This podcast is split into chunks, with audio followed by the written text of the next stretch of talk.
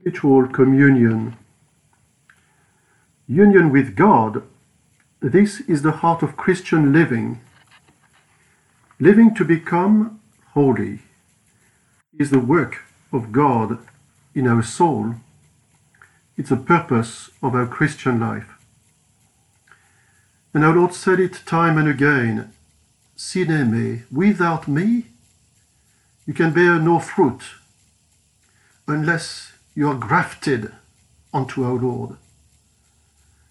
Can the branch bear the grapes if it is not united to the vine?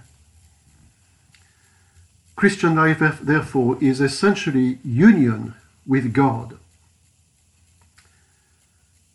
Among all the means which God offers us to produce and increase this union, the first and most efficacious is Holy Communion. There are many quotes from the speech of our Lord at Capharnaum on the bread of life, the discourse on the bread of life taken from St. John chapter 6, which brings out this great truth very forcefully. He who eats my flesh and drinks my blood abides in me and I in him. As the Father lives, who sent me, and I live with the Father, so he who eats me will live by me. He who eats me will live by me. Can we imagine a more intimate, a more profound union? This is Holy Communion, the most excellent means of Christian perfection. We agree on this. And therefore, many spiritual writers recommend frequent communion ever since the beginning of the church. Here is a quote of St. Augustine in the early 5th century, just a century and a half, not even two centuries after the catacombs, after the Christian persecutions. St. Augustine says, It is our daily bread. Receive it daily so that it may profit you daily. Indeed, daily we feel the need of this wondrous remedy invented by the infinite goodness, which wipes out the remnants of sin in us, which gives us to love more and more and to live more and more of the very life of God. We'll never understand how much our soul profits by this daily union with the divine victim on our altars. Let those who have this grace of going to daily Mass thank the divine providence and make good use of it. What a pity for a soul if it would thirst, and its thirst would be still unquenched after having approached the fountain of life. However, many times it's not possible to come to church and receive communion sacramentally because of distance or because of a duty of state or some other reason. It could be due also to some other odd circumstance which prevents us from going to church on Sunday Mass, as in the case of sickness. If we cannot receive sacramental communion, here is a very simple means to participate in the fruits of Holy Communion spiritual communion. Here is the way St. Francis de Sales explain this spiritual communion. When you cannot have the benefit of the real communion at Mass, make at least a communion in mind, in your heart, by uniting your soul to this life giving flesh of the Savior through an ardent desire. It's a beautiful quote which is worth repeating of St. Francis de Sales. When you cannot have the benefit of the real communion at Mass, make at least a communion in mind and in your heart by uniting your soul to this life giving flesh of the Savior through an ardent desire.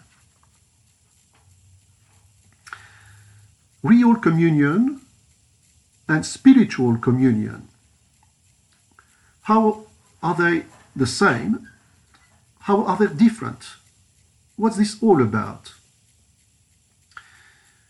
Yet we need to understand that in the Holy Eucharist, there's a twofold union with God sacramental and spiritual. The sacramental, physical or real, this is the same here when you speak of the Blessed Sacrament. The physical, real, or sacramental communion occurs when we receive our Lord really present in the flesh and blood.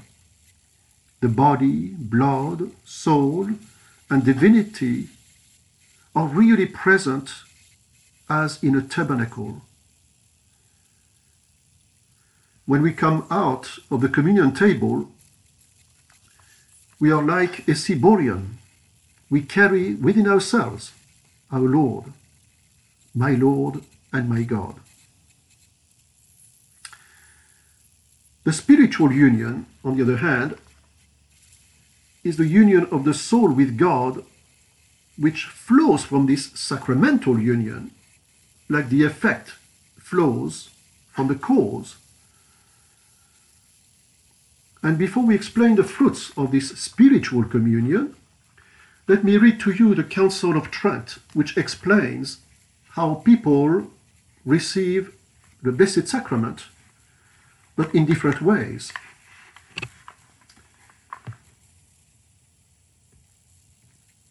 Quote, they are quoting here, the Council of Trent is quoting the fathers, the fathers of the church. They have taught that some receive it sacramentally only as sinners, unworthy people going to the communion table. Others only spiritually, namely, those who, eating with desire the heavenly bread set before them by a living faith which worketh with charity, perceive its fruits and usefulness. That's a spiritual communion without being a sacramental communion. While the third category receive it both sacramentally and spiritually. Now these are they who prove and prepare themselves previously that are clothed with the wedding garment and approach this divine table. This is a quote from the Council of Trent, explaining to us here how they differ, those two ways of receiving communion, sacramentally and spiritually.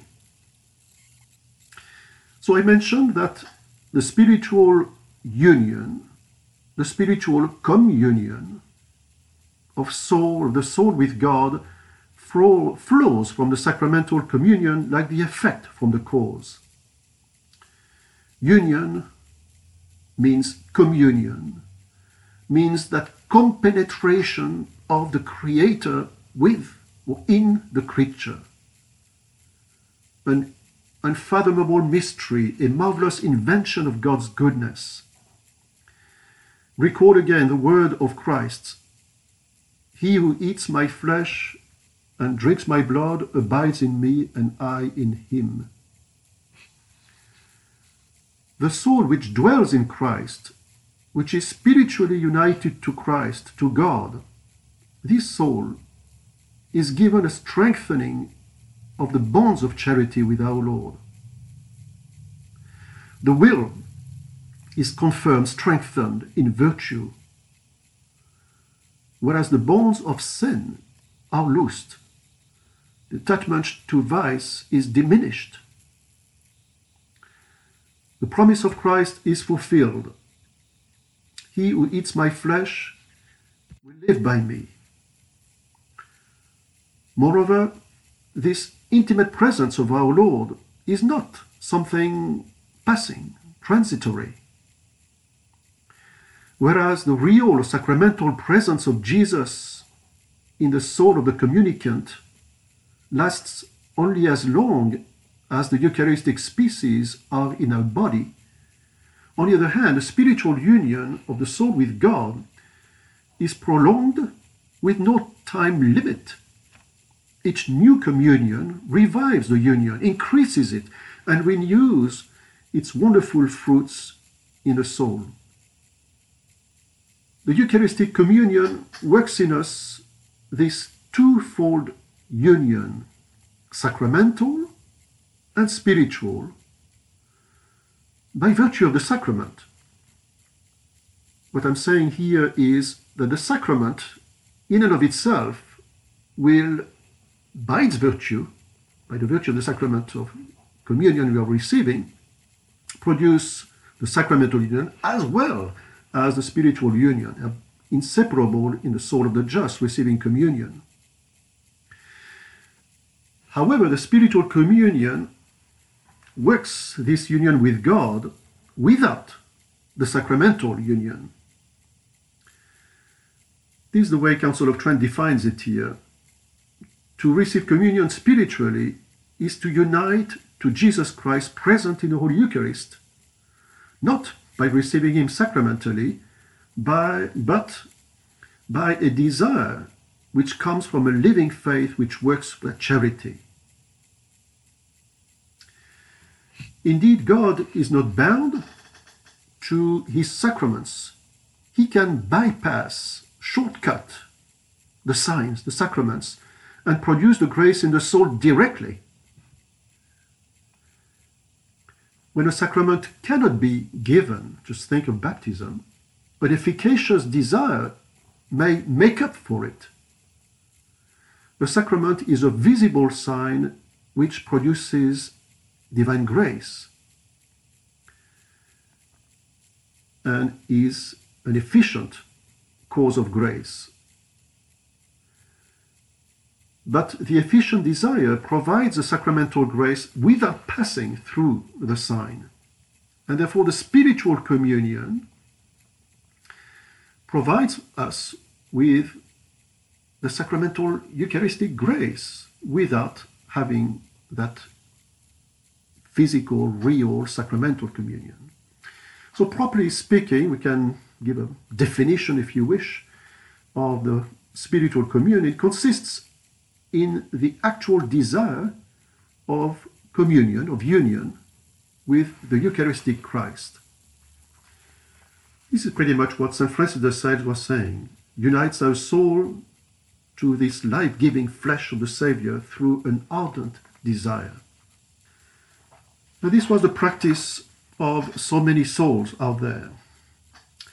Keep in mind the quantity of water we can draw from the fountain depends on the size of the jar, of the jug we are carrying. Hunger and thirst for the Eucharistic Christ. This is what really defines the quality, the effect, the, the amount, if you want, of grace we are getting from the spiritual communion.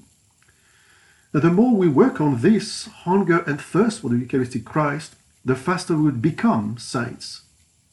St. Catherine of Siena, St. Teresa of Avila, St. Michaela of the Blessed Sacrament were so hungry and thirsty to receive the Holy Communion, they were ready to go through many torments and perils to receive the divine food. This was the fruit of sanctity in them. This was also the cause of their eminent sanctity. Because they were holy, they were thirsty for Christ. Because they were thirsty and hungry for the Eucharistic Christ, they were more and more holy. That's what I'm saying here. Concretely, what's the practice of this exercise? It's going to be very straightforward, very simple. What do we do normally before Holy Communion? Well, we prepare ourselves for the spiritual communion the way we would prepare ourselves for uh, sacramental communion. We must receive our Lord as a friend greets a friend. Thus, we need to banish from our souls Christ's enemies, sin and the occasion of sin. We also need to make or to form a good intention, as pure as can be. Here is a prayer here taken from the book Blessed Be God, page 37, to form a good intention. It's a prayer. Almighty and merciful God, grant unto me joy with peace, amendment of life, space for true repentance, the grace and comfort of the Holy Ghost, perseverance in good works, a contrite and humble heart, and a happy consummation of my life, grant unto me, O Lord. Amen. So, with this formulating, I guess, of the good intention, with this wish to receive a friend, to greet our Lord as a friend, the church recites, of course, the Confiteor before sacramental communion. We may simply do the same. If we had the misfortune of losing the state of grace, we certainly need to make an act of contrition as perfect as possible. And bear in mind that because it is not a sacramental communion, with a spiritual communion, confession is not absolutely necessary. What is needed is only to make a perfect of contrition with a desire to go to confession as soon as possible. During communion, we recite an act of desire, and there are many prayers we can find, of course, in the Raccolta, which tells us of so many litanies of, uh, of prayers that we can use. I just call to mind here the beautiful spiritual communion of St. Alphonsus de Liguori, which is on Christian Warfare, page 83. Quote, My Jesus, I believe that thou art really present in the most blessed sacrament. I love thee above all things and I desire to possess thee within my soul. Since I cannot now receive thee sacramentally, come at least spiritually into my heart. As though thou wert already there, I embrace thee, I unite myself wholly to thee. Permit not that I should ever be separated from thee. May the body of our Lord Jesus Christ keep my soul unto everlasting life. Amen.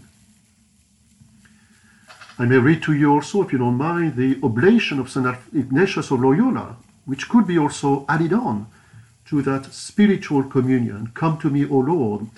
And then, it's on page 69 of the same Christian warfare book, the prayer of St. Ignatius. Take, O Lord, and receive all my liberty, my memory, my understanding, my entire will, all that I have and possess. Thou hast given all to me to thee, O Lord, I return it. All is thine. Dispose of it wholly according to thy will. Give me thy love and thy grace. With these I am rich enough, and I ask for nothing more.